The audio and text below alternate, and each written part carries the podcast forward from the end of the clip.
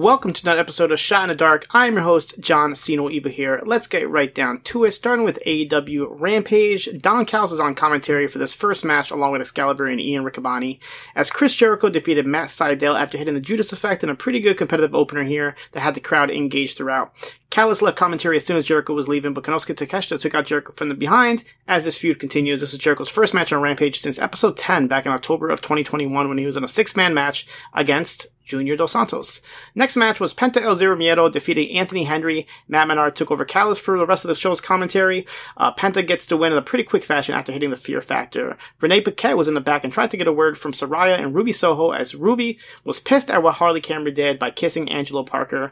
Uh, Harley Cameron comes in the frame here as Ruby holds her up against the wall and asks her why she would do that. Harley said that she did this to help her, and it was Anna Jay who told her to do it. Saraya tried to, her best to convince Ruby that it was Anna Jay and said that they will go handle her now as Renee gives Saraya a disgusted look. Kris Statlander, who came out with Stokely Hathaway, defeated Queen Aminata. They made it seem Statlander didn't want Stokely there in her corner, and that Willow Nightingale's absent could be due to weather issues. Very strong showing for Aminata again for this one, but Statlander trapped on the Friday Night Fever for the pin and the win. Jay Lethal was in the back with Sanjay Dutt and Satnam Singh, wondering where Jeff Jarrett was. Uh, Lethal said he's glad he's that Jeff's not here, and he's as he wants to get back in ring action and can't do that being in this stable.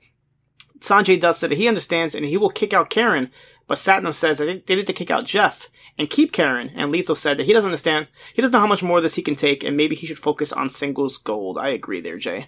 Renee's in the back with Statlander and Stokely and asks the status of their relationship, but Willow Nightingale runs in and looks like she just got there and apologizes for missing the match. She says that she couldn't get on her plane because someone had canceled her trip, as Stokely seems shocked and says that she should have tried harder. Statlander says that they will figure this out, as Willow asks if that means she's given Stokely a chance. And in the main event here, a rematch. Darby Allin defeated Jeff Hardy just like their last match. This match gets wild. Uh, gets wild pretty quickly here with them fighting on the outside all over the commentary table, wild throughout. And the ending kind of came out of nowhere with Darby reversing Jeff into a jackknife pin for the win. And then Darby tried to give respect to Jeff after, but he brushed it off and just walked away as the tease for a Hardy's heel turn continues we go to TNA Impact. Yes, you heard that right. TNA Impact as it is back to those three initials. And we start with a six way match here as Jake Something defeated Kushida, Trey Miguel, Laredo Kid, Mike Bailey, and El Hijo del Vikingo. Total nonstop action here, all puns intended. But this legit did not end until Something called Laredo Kid right into the void for the pin and the win. Ospreay cut a pretty passionate promo backstage ahead of tonight's match saying that he's back here because of those three letters TNA, and that was the reason why he started wrestling. We get a video for TNA's newest signing, Ash by Elegance, the former Dana Brooke, with a voiceover talking her up as this was a new, like, like this was like a new perfume commercial, kind of like Ash by Elegance here with the narration. So I understand the first thoughts being that this character was too similar to Toni Storm, and I think it was mostly because of the way she was dressed in her debut and the fact that she had George Iceman there to kind of look like she was her butler, uh, uh, Luther.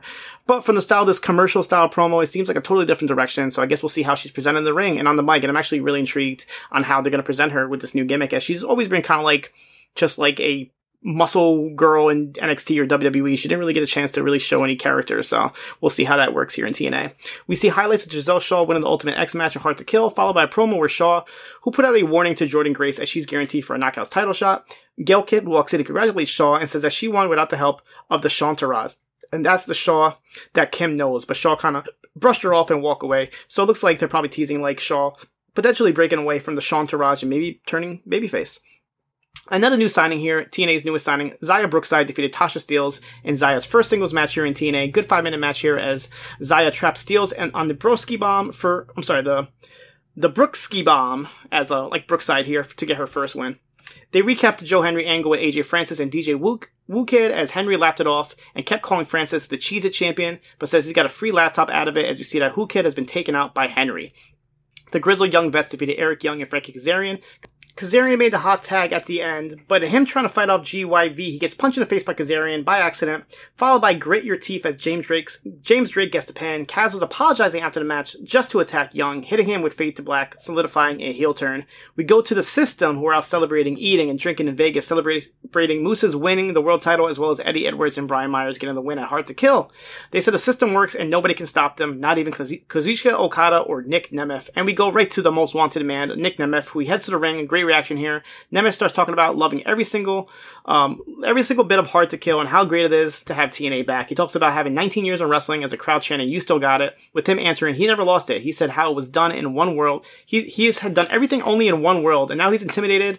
He's nervous. He's scared, but he's excited to be here in TNA, but he faced off against the world champion because he's going to become the world champion. Nemeth said he respects the locker room here too, um, and it starts. He he wants respect, and it starts right now, and he will earn it all the way to the top. And for the first time in his life, he will do it as Nic Nemeth. Steve Macklin interrupts and joins the ring and says that he agrees with everything Nemeth says, but the difference is when Macklin says those things, he means it, and all he says, all he sees in Nemeth is a phony. Nemeth kept trying to respond, but Macklin kept stopping him, saying it's his time to talk, and Nemeth's time to talk is over. Macklin said Nemeth is just here to suck the blood out of TNA and use it to go somewhere else, and he won't let it happen. Macklin said nobody remember the name Nic Nemeth, and just ask whatever the hell happened to Dolph Ziggler. This resulted in them getting to a little bit of a brawl until Nemeth takes out Macklin with the former zigzag, which sadly isn't called the Nick Knock or the Nick Knack, but it's called the Danger Zone. As Nemeth continues to to use like all this 80s and movies nostalgia references uh, with this new gimmick here. Jordynne Grace was being interviewed by Gia Miller about her winning the world title and being on top of the game, but Trinity interrupts and congratulates Grace on ending her undefeated streak, but she is entitled to a rematch and she will cash it in next week.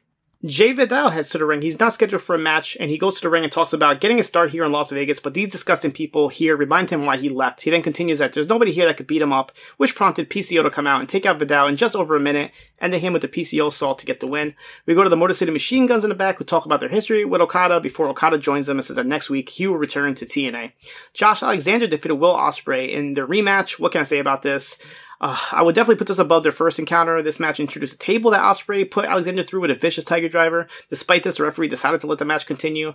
After this, they fought on the apron for a bit, where Alexander delivered a tombstone. Alexander kicks out of a hidden blade on the Storm Driver. Ending sequence saw an ankle lock, Styles Clash from Alexander, followed by a C4 spike for the win in a fantastic matchup. Scott D'Amore joins him in the ring after and starts a holy shit chant. D'Amore continues by saying, um, at four, and when he was four and a half years old, sitting with his dying grandpa in his hospital room, watching wrestling on his bedside, and talked about how much TNA did for him.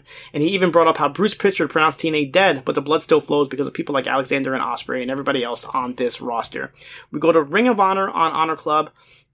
The show starts with Billie Starkz mad at Nyla Rose for attacking Athena, but Lexi Nair tells her they need to relax and focus on the ROH Women's Television title.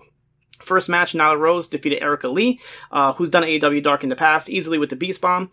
Matt Taven and Mike Bennett of the Undisputed Kingdom defend the ROH World Tag Team Championships against the Iron Savages. Mike Bennett gets the pin on Bronson after they hit him with a double team spike pile driver. Uh, the Iron Savages, though, didn't make it easy for them. Claudio Castagnoli defeated Brian Keith. This is my match of the show here. Uh, sadly, no more still tipping theme song for Keith. A really good match here, though, when Claudio didn't hit a giant swing, but a giant sleeper swing, holding on until Keith passed out. First time I've seen that. Lady Frost, Billie Starkz, Kiera Hogan, and Queen Aminata defeated Robyn Renegade, Taya Valkyrie, Rachel Ellering, and Leyla Hirsch, who had a promo earlier on in the night where they weren't on the same page, and this they butted heads as soon as this match started here. All eight women get their shit in at the end until Billy hit start uh, the start ten on Renegade to get the pin, and as the winners were celebrating, Abaddon comes out and stares at stares them all down as they continue this build to the TV championship. We go to Daily's Place for the second half of the show, which included Top Flight defeated the Butcher and the Blade after a frog splash from Dante Martin on the Blade for the pin. Mark Briscoe defeated Serpentico. Uh, it was Br- Briscoe's first match back on ROH on Honor Club since June of 2023. Serpentico hung in there until Briscoe hit him with a Jay Driller for the win. Lexi Nair tried to ask Nyla Rose why she attacked Athena, as Rose says she's now the new minion overlord, and if Athena shows up again, she will keep making statements until she gets Ring of Honor gold. Diamante defeated Dream Girl Ellie in pretty quick fashion after hitting a twisting DDT. Lexi Nair was backstage, and uh, she asked Johnny TV if he's thought about Dalton Castle's challenge, and he says, no, he will not face him. This causes Dalton Castle to run out, still looking all disheveled. He's like putting cheese on the door or something. He starts chasing Johnny around in the back, uh, which includes Johnny doing some impressive parkour to escape here. Kyle Fletcher defends the television championship against Christopher Daniels after hitting a power driver in a very good match. And then after the match, we go to Ethan Page, who's backstage being interviewed by Lexi, and says that he's been keeping an eye on Kyle Fletcher and respects how he's been coming to ROH without the Don Callis family. And he puts out a challenge for the television championship. And in the main event, El Hijo de Vikingo defends the Triple A Mega Championship against Action Andretti after a bit of back and forth at the end until he holds on for a roll up to retain we go to MLW. So MLW, what they've been doing lately is they have like these specials they have on Triller TV, like these pay-per-view specials. And then during the same night, they record, um, like a special that they will air for free later on on YouTube in a couple weeks. So after, um, their last event, they taped an episode of Reload. And this special starts with St. Laurent having Alex Kane on his Sessions by St. Laurent show and starts talking about taking credit for discovering Kane before playing this pretty funny blend of, uh, Kane's Bomaye theme song mixed with the WTF song, which is like the old Saturday Night's main event event obsession theme. Uh, pretty funny. Uh, Saint Laurent proposed a Bomaye WTF merger, which would be bigger than TKO, but Kane uh, rips up the contract as he does not want to do this. Zeta defeated Notorious Mimi after hitting the I'm Prettier. Joe Dombrowski tried to get a word with Zeta and Laurent after, as Zeta was trying to ask for a title shot, but Laurent says um, they will go talk to Salina de la Renta. Good Brother number three, who is Vance Warner, defeated Steph De Lander, making her MLW wrestling debut. Uh, these two in real life are actually in a real life relationship, so there was a lot of flirting in this match. Included uh, Good Brother number three doing a lap dance to SDL here. SDL gets on the mic at the end and said that they don't fight, they love, and they can't be doing this. As Good Brother three pretends he was going to propose to Steph, who said yes, but it was a trick as he just rolls her up for the pin. How evil. Ichiban defeated Jimmy Lloyd. Salina de la Renta, who had Jesus Rodriguez uh, by her side, joined commentary for this. There was a ladder spot at the end as Jesus tried to attack Ichiban, who tossed him into another ladder. Ichiban hit his Ichiban Kai finisher on Lloyd while they were on the ladder for the pin. Uh, then after Ichiban mo- motioned for the title, Salina made the match there between him and Rocky Romero for the middleweight championship at Super Fight. We have a Tokyo Joshi Pro Wrestling spotlight here as Nao Kakuta defeated Moka Miyamoto in a good showing here after hitting a fireman's carry into a stunner for the win. Uh, Love Dog comes out after and starts to hit on Miyamoto, saying that he's been a secret admirer of hers and asks her out on a date, and she says yes. Zeta found Brett Ryan Gosling backstage using all stuff, so they decide to go shopping. Okay. Delmi Exo defeated Tiara James in a pretty quick fashion after rolling her up. She called out Janai Kai after, who came out with Salina Arenta. Delmi asks for a title shot, but Zeta and Saint Laurent interrupt as Zeta talks trash about all the other women before they start fighting with each other. Uh, Delmi was leaving though, and some Azteca henchmen showed up and handed Delmi a key and a cell phone. Matt Riddle and Alex Kane defeated Josh Bishop and Tom Lawlor of WTF. Richard Holliday tried to interfere at the end, but Kane stops him as Riddle hits a super Broton on Bishop for the pin.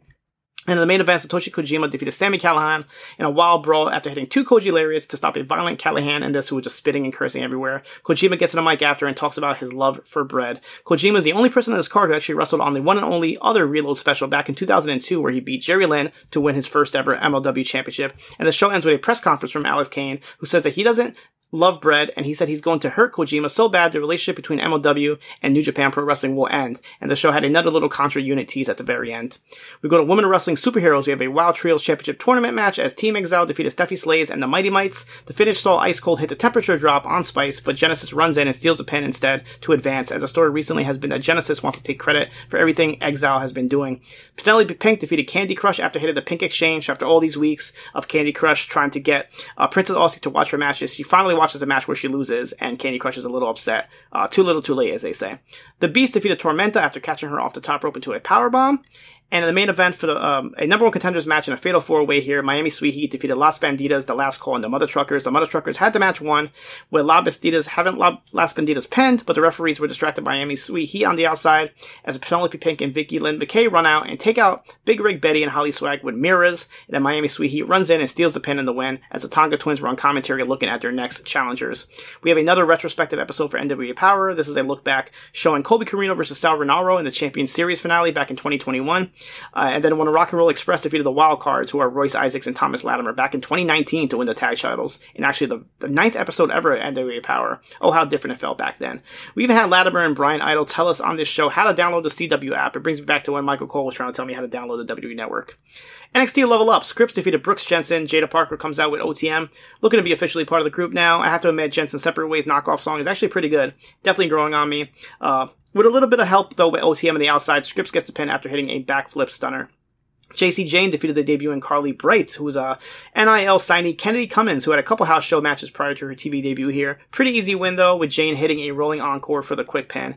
And in the main event, Charlie Dempsey and Damon Kemp of No Quarter Catch Crew defeated Hank Walker and Tank Ledger, with Kemp pinning Ledger after hitting a modified rock bottom. So the story here is, with No Quarter Catch Crew and all their matches, they have the, what they call the catch clause, where any two members of the team can be in the match, but their opponents doesn't find out until all four in the ring, and two of them stay in the ring. Uh, this can work really well, especially if they go after the tag titles. And on WWE main event, Dante Chen defeated Tavion Heights with his double chop that he now calls the gentle touch to get the pin. And Julius Creed defeated Apollo Crews. Yes, Apollo Creed here. Very good match here, but Creed overpowers, overpowers Crews at the end and sits down on him to get the pin and the win. That is it for me this week. You guys catch me here next week for another episode of Shot in the Dark.